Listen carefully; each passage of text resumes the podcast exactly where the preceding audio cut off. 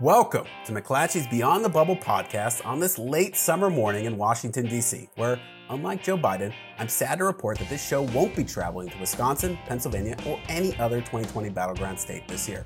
I'm Alex Roarty, a political correspondent for McClatchy, and today I am thrilled to be joined by Adam Wollner, politics editor at McClatchy DC, who was kind enough to join us before the start of his long Labor Day weekend. Adam, welcome. Alex, thanks for having me back on. Looking forward to, to kicking back hopefully shortly after this this podcast ends. That sounds pretty good. And I'd love to welcome back to the show Brian Murph Murphy, our North Carolina correspondent, who I'm delighted to say lost a little bit of money on the Thunder Rockets series last night in the NBA playoffs. Brian, welcome. Thanks for bringing that up. I appreciate it. That's the tone we're, we're seeking to strike here. You know, one of brutal honesty, uh, even among friends. Let's leave the, the playoff discussion there for now. We don't we don't need to go any further with it. That's the uh, Milwaukee Bucks fan chiming in. And in fact, we will move on. This is not an NBA basketball podcast. This is a politics podcast. And coming up on today's show, we are going to discuss the state of the post-convention polling in the 2020 presidential race. Have the numbers moved in Trump's favor? Do Democrats have reason for concern? And why is everyone hyperventilating about it on political Twitter? I got to say, I feel like political Twitter is actually in greater disarray than ever before. And that's really saying something by the standards of political Twitter. But first, this is the first time since the height of the George Floyd protest where the coronavirus pandemic did not feel like the top issue of the 2020 presidential election. That shift was evident Monday when Biden delivered a major address in response to the urban unrest that has gripped some American cities, most recently Kenosha, Wisconsin. Now, Adam, if you can summarize for the listener, you know, this felt like a, a major speech for Joe Biden, a major milestone, one that a lot of people in media, including left of center analysts, I would say, were calling on him to make, to unequivocally denounce the violence seen in some cities, and even if he's done it before mm-hmm. to make a major address, it seemed like he satisfied that requirement. If you could summarize the, the speech and how do you think that this issue set, talking about the way Donald Trump would call it law and order on the campaign trail, how does that change the election? Yeah, I think it is important to, to point out what you kind of alluded to, Alex, is that, I mean, really the substance of what Joe Biden said on Monday really wasn't all that new you know, he's been, you know, really hitting a lot of the same notes, really, you know, throughout the all of these protests and civil unrest that we've seen over the course of the past few months, where you know he's he's very you know sympathetic to to the protesters. You know, he's criticized the uh, you know the police officers who have been involved in these shootings. You know, he's empathizing with with the case of you know the overwhelming majority of peaceful protesters, but you know, obviously also drawing the line at you know the violence and the looting that we've seen in these cities and condemning that. You know he's done that you know kind of more in press releases and some of the limited tv interviews he's done but what a lot of democrats really wanted to see particularly after law and order was such a major theme of republican convention last week was just to emphasize that more and do it in sort of a bigger and more pronounced way that more people, more voters would actually see. And that's what you kind of saw with that, that big speech Monday afternoon. He actually traveled to, to Pennsylvania. That was really the, the first major public appearance he's made outside of his home state of Delaware in, in quite some time. And just sort of repeating those, uh, again, th- those points that he's been making that, you know, supporting the protesters, the peaceful protesters, that is, criticizing the, the police officers, who have been involved in the shootings while also making the point of saying that most cops are good cops and are, you know, I think he actually, you know, made the line that it's the good cops that want to get rid of these bad cops more than anybody else. So, you know, he's being careful not to alienate law enforcement and voters who, you know, are still, you know, supporting police officers uh, throughout this, this ordeal. But then also, you know, very strongly condemning the violence and the looting that we've seen. And, and the Biden campaign then quickly turned that into that part of the speech into a minute long TV ad that they're spending loads of money on this week in, in key battleground states. So I think he really did satisfy a lot of worried Democrats who, you know, thought he had the right message, but just wasn't getting it out there enough because I think as these protests again have sort of entered the, the headlines with uh, with the Jacob Blake shooting in Kenosha, there's some fear that among Democrats that Trump could sort of take advantage of this and, and that a law and order campaign, you know, could, could end up working in his favor, bringing over maybe some of those voters who are a little skeptical of him back into the fold. But obviously that, you know, has really not played out so far in some of the polls that we've seen. And I think we'll get into that a little bit later. But really, you know, Joe Biden is really in the mainstream of public opinion on a lot of this. And I think Democrats just wanted him to just get out there and make that very pointed. And and uh, I think for for a lot of members of the party, that was that mission was accomplished on on Monday. Yeah, I mean, it seemed like the Biden campaign was facing something of a strategic dilemma, right? Because the the problem, even if you had all these voices on the left saying that Biden needed to ride out and meet this challenge head on, in a speech like the one he delivered Monday, look, the drawback of something like that is that you are acknowledging and in some ways helping shift the issues of what this campaign is about. And clearly, the Biden campaign would like the coronavirus pandemic and Donald Trump's response to it to be front and center. And you, you saw that throughout the convention. You've seen that throughout the advertising of some of their allies on the independent expenditure side. That's where they want the focus to be. But I feel like an acknowledgement Monday that this issue is not just something that exists online. This is creeping up in terms of importance to voters, maybe even to suburban voters, like you hear some political operatives talk about that they see in their focus groups and some of their polling that this is rising as an issue there. And so they, they wrote out, you know, in, in a sort of almost quasi dramatic way, almost like a West Wing way where you give a big speech in response to something. It doesn't always work out that way in actual reality in, in politics. And that's not always the wise political move.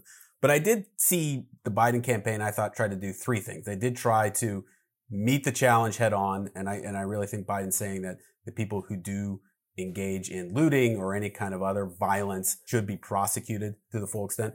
I felt like he then tried to say that the real instigator in this situation was Donald Trump. You know, how possibly can Trump solve this problem when he's already president and you have these kinds of problems and his rhetoric in some ways, in Biden's words, foments some of this unrest. And then at the same time, and I thought this was interesting, he tried to broaden the definition of safety and security, right? I mean, Trump wants us to focus on your like physical security of you and your family and your suburban home, more or less. And Biden, I think, broadened the discussion to talk about not just physical safety, but financial security, right? And he talked about social security in this speech that you and I, I think, Adam, were G-chatting each other during, oh, we were, we are kind of wondering what's going on here.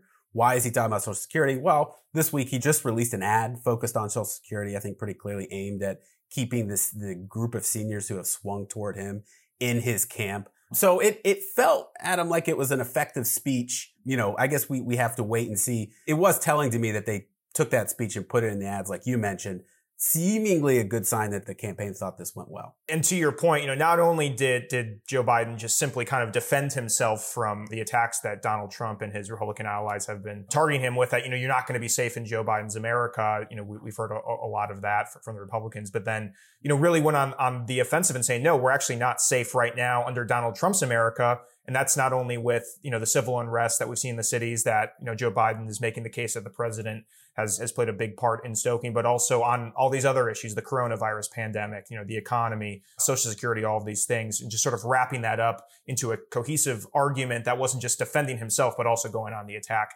against Donald Trump, which, you know, I think that, that makes for, for an effective TV ad. Yeah, I mean, it felt like a big point of what Biden was trying to accomplish was not to seem defensive about this, as mm-hmm. if he was for some reason to blame and to really switch the focus back on the president. You know, Brian, we saw this last week, and we in fact had a podcast with our White House correspondents, Michael Wilner, Francesca Chambers, where we talked about it seemed like the most important thing to happen at last week's Republican convention was that the GOP finally settled on an anti-Biden message. And it wasn't going to be talking about how he was senile. It was going to be talking about how in Joe Biden's America, you won't be safe. It feels like, and you have some reporting on this, and it feels like some of this has even happened with Trump and Trump surrogates visiting North Carolina, that they have tried to continue this message throughout this week. Yeah, uh, Mike Pence is visiting North Carolina on on Thursday and receiving an endorsement from a law enforcement benevolent association where he's going to deliver speeches, remarks at a Cops for Trump event where he's going to talk about law and order. Uh, in Raleigh, North Carolina, there's been protests that have, have created some violence, some, some destruction of property. And so, you know, you see it up and down the ballot here in North Carolina from the state Republican party talking about leftist rioters and the need to elect Republicans to the, to the governorship and uh, to the attorney general position.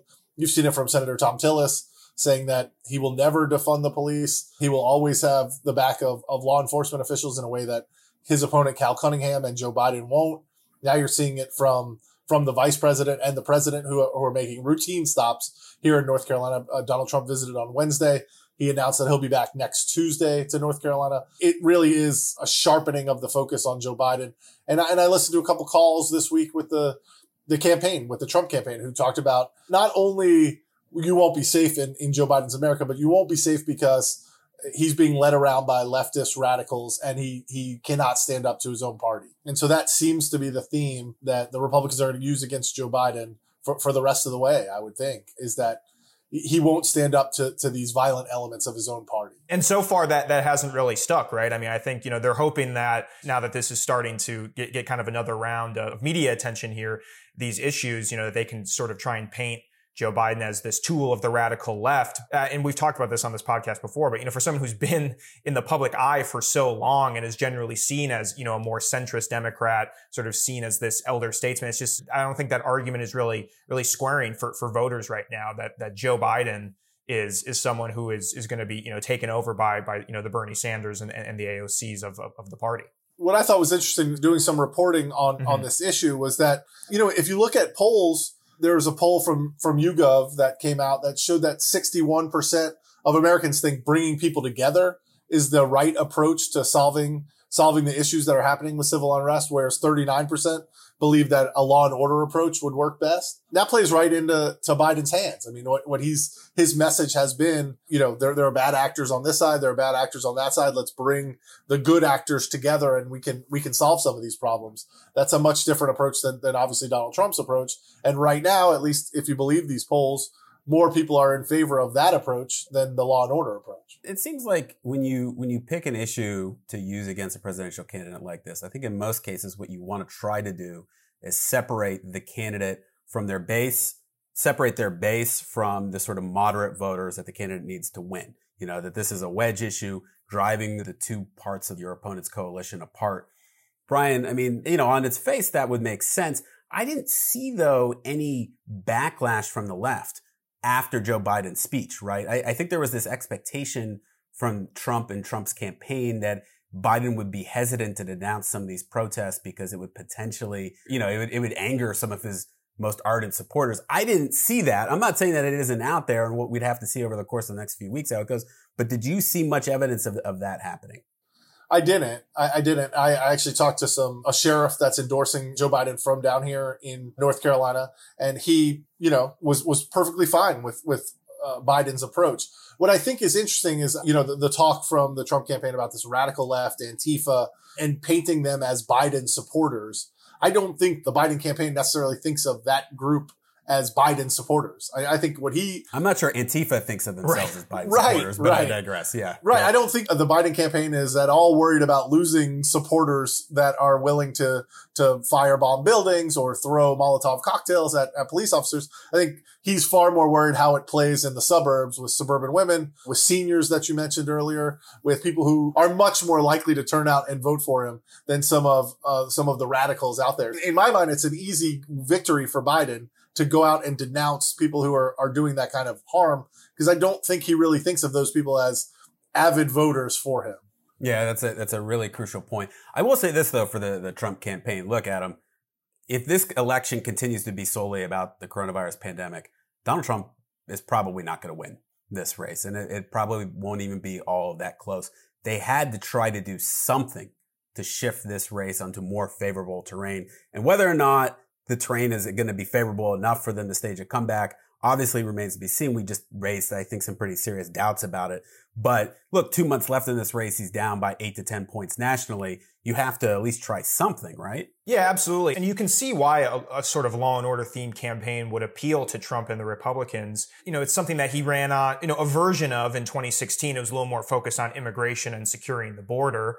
And that obviously was, was pretty effective for him. And just historically, if you just look at Republicans in past presidential elections, a law and order message has really helped them fortify, you know, suburban areas, for, for instance, which is obviously a key battleground in 2020. But the demographics of this country have changed a lot in recent elections, particularly in the suburbs. You know, and people are just viewing protests and this civil unrest, you know, a lot differently than they have, you know, in different periods of, of the United States. So, you know, if you just look at, at some of the polling that's come out, from the conventions, you know, it's just, it's not clear that law and order is a winning message for Trump. You know, Joe Biden actually has the advantage on a lot of these issues. And, you know, it, gets sort of asked in, in a different way in every poll, but, you know, there was a national Quinnipiac poll that came out this week and it shows, you know, Biden, you know, has a lead on, you know, who can best handle racial inequality, who can just best handle crises in general. And I think, uh, you know, a very key question is sometimes you can just boil down these very complicated elections to, to a very simple poll number. You know, right now, 58% of Americans think the country is worse off compared to 2016,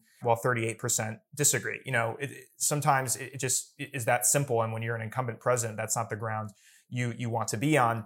And, you know, and, and one thing that, that, you know, I think is interesting, Alex, and, and you and Dave actually wrote about this a little bit during the convention last week is the strongest issue still for Trump is the economy and obviously, the economy is not in great shape right now, in large part because of, of, of the pandemic. But, but it's not really a case that we're, we're hearing much from him, you know. And I just wonder if that's because it, it, it is just tough to run on the economy when it when it isn't in good shape, even if voters think that you, you can better handle it than your opponent. You know, I wonder if, if that's maybe something that that we'll hear a little bit more of from the Republicans in the next two months. You know, maybe you know just that the president is the one who, who can best sort of lead the economy in, into the, into a recovery because right now coronavirus these issues of, of law and order just aren't working out for them at the moment but i wonder and i looked through a lot of these polls for, for some of my reporting this week i wonder if the theory is they have to bring biden's favorables down because even people who think that donald trump did a good job on the economy aren't necessarily willing to support him and hmm. so I, I, think that can only get you so high. At some point, I think the thinking is, and maybe I'm wrong on this. I'm, I'm certainly not being paid to be a political consultant, but that, that they've got to find an issue that will that will drag some voters away from Biden because simply adding to the to the Trump column is a little more difficult. I still think the fundamental key is this issue might look different if Donald Trump was a challenger to Joe Biden, mm-hmm. but Joe Biden were the incumbent president. I just think intrinsically that that is the biggest challenge. Again, I, I don't know that it's a it's a bad idea because you had to find a way to change the subject from coronavirus in some form or fashion. Maybe the terrain isn't favorable here either, but it's more favorable than the pandemic, arguably anyway. Look, when you're down 10 points nationally, you got to try something. I think if you're, you're a campaign with two months to go. Speaking though, that's a good segue, uh, being down 10 points nationally. We did have a spate of post convention polling to really dig into over the last couple of days. Adam, I think the headline here is after all of that coverage and sound and fury around both conventions, is the race in essentially the same place that it was beforehand? Yeah, more or less. I think, you know, if you look at the, the national polling averages, maybe, you know, Trump gained by, by a point, maybe two, but, you know, it still is kind of in that seven to, to eight point range where Biden is ahead. Also critically, Biden's still kind of right at that 50% mark. You know, we, I think the three of us actually talked about this on a podcast earlier this year about how that's a huge difference from where the race was in 2016, where even in a lot of the polls where Hillary Clinton was ahead, she was, you know, maybe in, in, in the mid 40s at best because there were a lot of third party candidates who were siphoning off votes and just simply a lot more undecided voters at that point in the race than there are now. So, so yeah, clearly, I think, you know, with two months to go, you know, you'd rather be Joe Biden than, than Donald Trump. That's not to say that things can't change in the next two months or that you know Trump doesn't have an opportunity to, to, make up some ground. I think as we discussed, you know, the economy still sort of an issue that that he is holding, you know, not necessarily an advantage on, but is at least running even with Biden on because Biden is holding an advantage so far in in in every other major issue. You know, obviously, I think that the trajectory of how Americans view the, the coronavirus pandemic over the next two months is going to, you know, play a big role in this. Obviously, Trump has gotten very negative marks, you know, ever since this pandemic started for how he's handled it. But there was another interesting poll number in, yeah, in a, tweeted yeah, this yesterday. That in, was a great, in, it was a great in a, in a, CNN poll, and I'm going to pull it up here so so I don't get it wrong. Adam did actual research for the show. I know. I wrote down all, the, like, all these numbers here. Murphy, I would just like, like like you to take note of that. So yeah, so I thought this was interesting. So the most recent CNN poll that was conducted after the, the conventions found that actually a majority of Americans, 51%, believe that the worst of the pandemic is now behind us. 43% believe the worst is yet to come. And that's even a shift from just the past couple weeks. They did a poll in mid-August as well. Only 40% said that the worst was behind us, while 55% said the worst is yet to come. So that, that, you know, that's a glimmer of hope for Trump in the sense of, again, you know, just to reemphasize that his, his marks on the pandemic are still very negative among voters. His overall job approval is still very negative. But if voters do feel that in the next two months that the, that the pandemic and the coronavirus is starting to fade and that things are getting better, that the economy is starting to turn around, you know, people have, have short memories. Maybe they, you know, are willing to overlook the way Trump had handled this up until this point. And if by November they feel that things are at least on a positive trajectory, maybe they, they think to themselves, you know, let's not, not change the driver at this point. Especially if you're, you know, one of those maybe more center right voters who just doesn't feel totally comfortable with Joe Biden yet, but, but you just don't feel that Donald Trump is fit to be president in this moment. Maybe you start to see some of those softer, more Republican leading Biden supporters start to come home again, you know, it's it's a very narrow path here, but you know that that is at least potentially one bright spot for for Trump in some of these polls that came out the past few weeks. But but otherwise, you know, it doesn't look great. Uh, you know, there were some Fox News polls that came out yesterday showing Biden up big in Arizona and Wisconsin, and a slightly narrow narrower lead in North Carolina. And just to get back to to that issue of of law and order in, in the in the Wisconsin poll, Biden actually had a lead of 47 to 42 over Trump on issues of policing and criminal justice. Uh, and this is just in the wake of the conventions and in, in the unrest we've seen in Kenosha. So it's just kind of a, another sign that this law and order campaign the Republicans are hoping to use isn't quite working out as, as well as they have hoped. Yeah, I thought those trio of Fox News polls in battleground states was maybe the most dispiriting set of surveys the GOP has seen in some time because there was so much optimism. And even when you talk to the Republicans privately, they would say their own polls showed the race tightening. And then there's this sort of fleet of battleground polls, like you mentioned in Arizona, where Biden held close to a double digit lead in places like Arizona and Wisconsin. Has to be dispiriting. Murph, you're obviously the North Carolina expert here. We've seen some polls there as well. And really consistently throughout the summer, it shows Biden with a very small lead or what, you know, pollsters might say effectively a dead heat in that state. It still seems like of all the battleground states, the core six, that is the, the, the tightest race. Yeah, another Monmouth poll just came out this morning and showed a two point lead for Biden. I think everything is sort of right in that 47, 45, 48, 46 kind of range. And North Carolina has close elections. I mean, there's just, uh, that's kind of the way it is. The state is very, very purple, very divided. Uh, the governor won by less than 10,000 votes. Uh, Senator Tillis, six years ago, won by less than 50,000 votes. It is just a, a very narrow state and, and and in some ways a microcosm of the country in which the the urban areas are getting much bluer but the rural areas are getting much redder and that is just a constant tension that I think we're going to see in North Carolina probably for the next decade before one side maybe breaks through. I was looking at some of the polls uh, again, and one of the things that I found interesting is that unlike maybe four years ago, it said that 96% of each uh, of people who said they're voting for Biden and 96% of people who said they're voting for Trump said they are not going to change their mind or would not change their mind. It doesn't leave a huge playing field for someone looking for votes like the, the Trump campaign is at the moment. I, I do think, and uh, you know, certainly maybe this is the old sports guy in me. When you talk about getting back to normal, I, I think the NFL starting, and it will start next week if, if everything goes according to plan, uh, you may have baseball playoffs in October. The world could feel a lot more normal. You saw the president make mm. a hmm. play this week to get Big Ten football back. Uh, that's a big deal in, in Pennsylvania and Michigan and Wisconsin and Ohio and Iowa, a lot of the Midwest. I do wonder if there are NFL football games on Thursday night and Sunday and Monday night. And there are baseball playoffs happening, you know, in New York and Texas. And, and you know, I, I just wonder if, if the entire country come October is going to feel like, oh, this is this is kind of normal. And I'm not in any way downplaying. You know, by by October we might be at 200,000 deaths from the coronavirus. But it does seem like schools are starting to reopen and there hasn't been a huge, huge outbreak of cases. You're going to get NFL and Major League Baseball playoffs happening. I just wonder if there will be some sense of normalcy in, in October that may, that may play into the president's hands a little bit.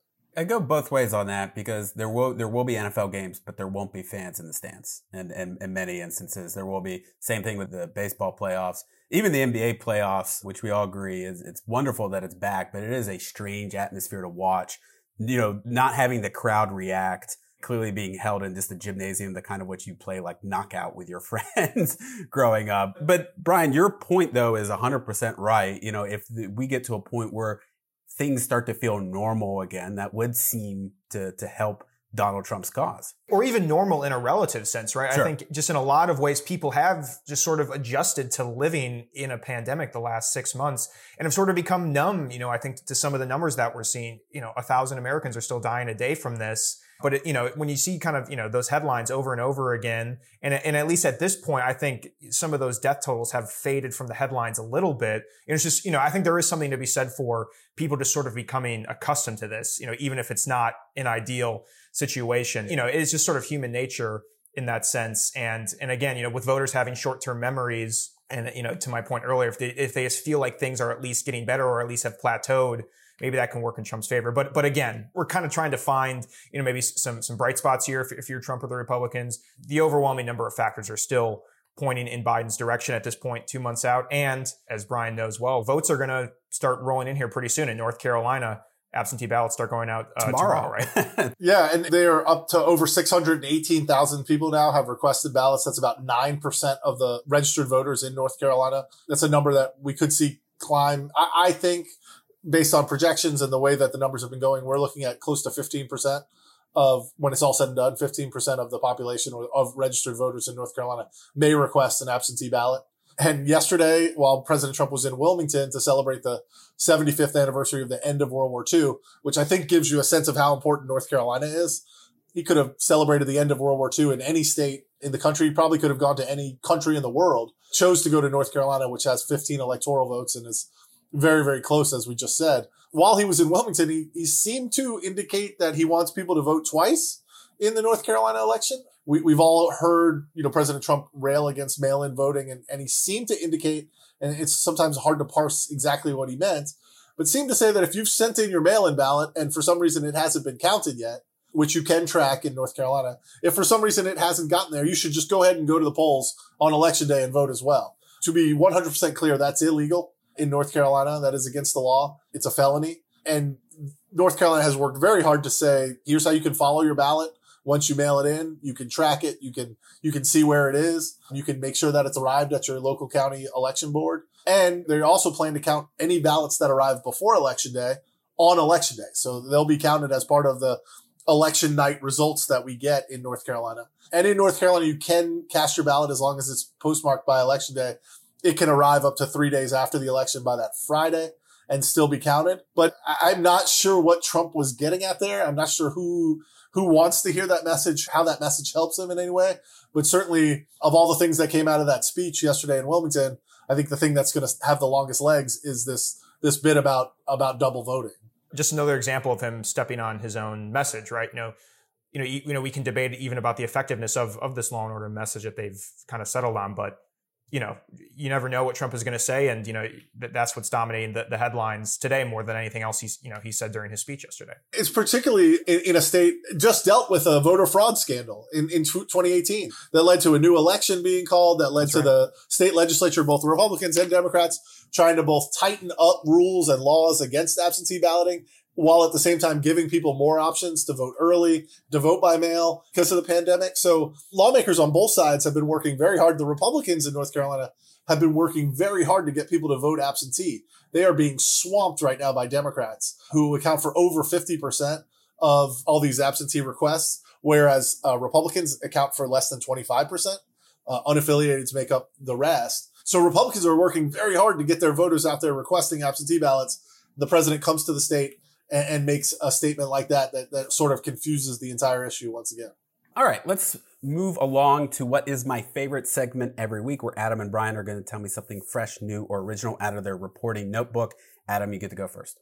I know we've thrown a lot of poll numbers at, at the listeners today, but but there was another one more that I, that I thought was interesting, and you know there was there's just been so many polls this week that it's easy to lose sight of, of some of the interesting numbers in, the crosstabs. But, you know, I think just a, another example of why the civil unrest we've seen, these protests over police brutality and racial inequality have maybe worked out politically more in Joe Biden's favor than we might expect from this national Quinnipiac poll that we were talking about earlier. 75% of Americans say that, that they see racism as a big problem in America. And that was, you know, an overwhelming number of Democrats a lot of independents and even a decent chunk of Republicans see it as an issue. And I just thought that was striking to hear, you know, the, you know, the tone that we heard from a lot of speakers at the Republican National Convention this week, kind of downplaying that, you know, you know, America, you know, you know, racism, you know, isn't that big of a deal. You know, systematic racism isn't, isn't as big of a problem as people make it out to be. But clearly, you know, I think you know the events that we've seen over this past summer have really you know raised that issue to the forefront of a lot of Americans' minds. So I was just really struck to see that that three fourths of Americans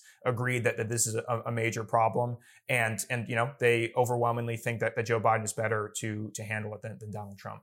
Great stuff. Murph, what do you got? I'm going to focus on North Carolina. And, and one of the things that's come out of all of these polls in North Carolina is that the governor, a Democrat, Roy Cooper, holds a commanding lead over his Republican opponent, the, the current lieutenant governor, Dan Forest. He's up by about 11 points. And North Carolina has been actually kind of slow to reopen I've taken a very deliberate path to reopening. And I do think it's interesting that that are there going to be people who vote for Trump and then turn around and vote for Roy Cooper? Roy Cooper is outpacing both presidential candidates, both Senate candidates as well.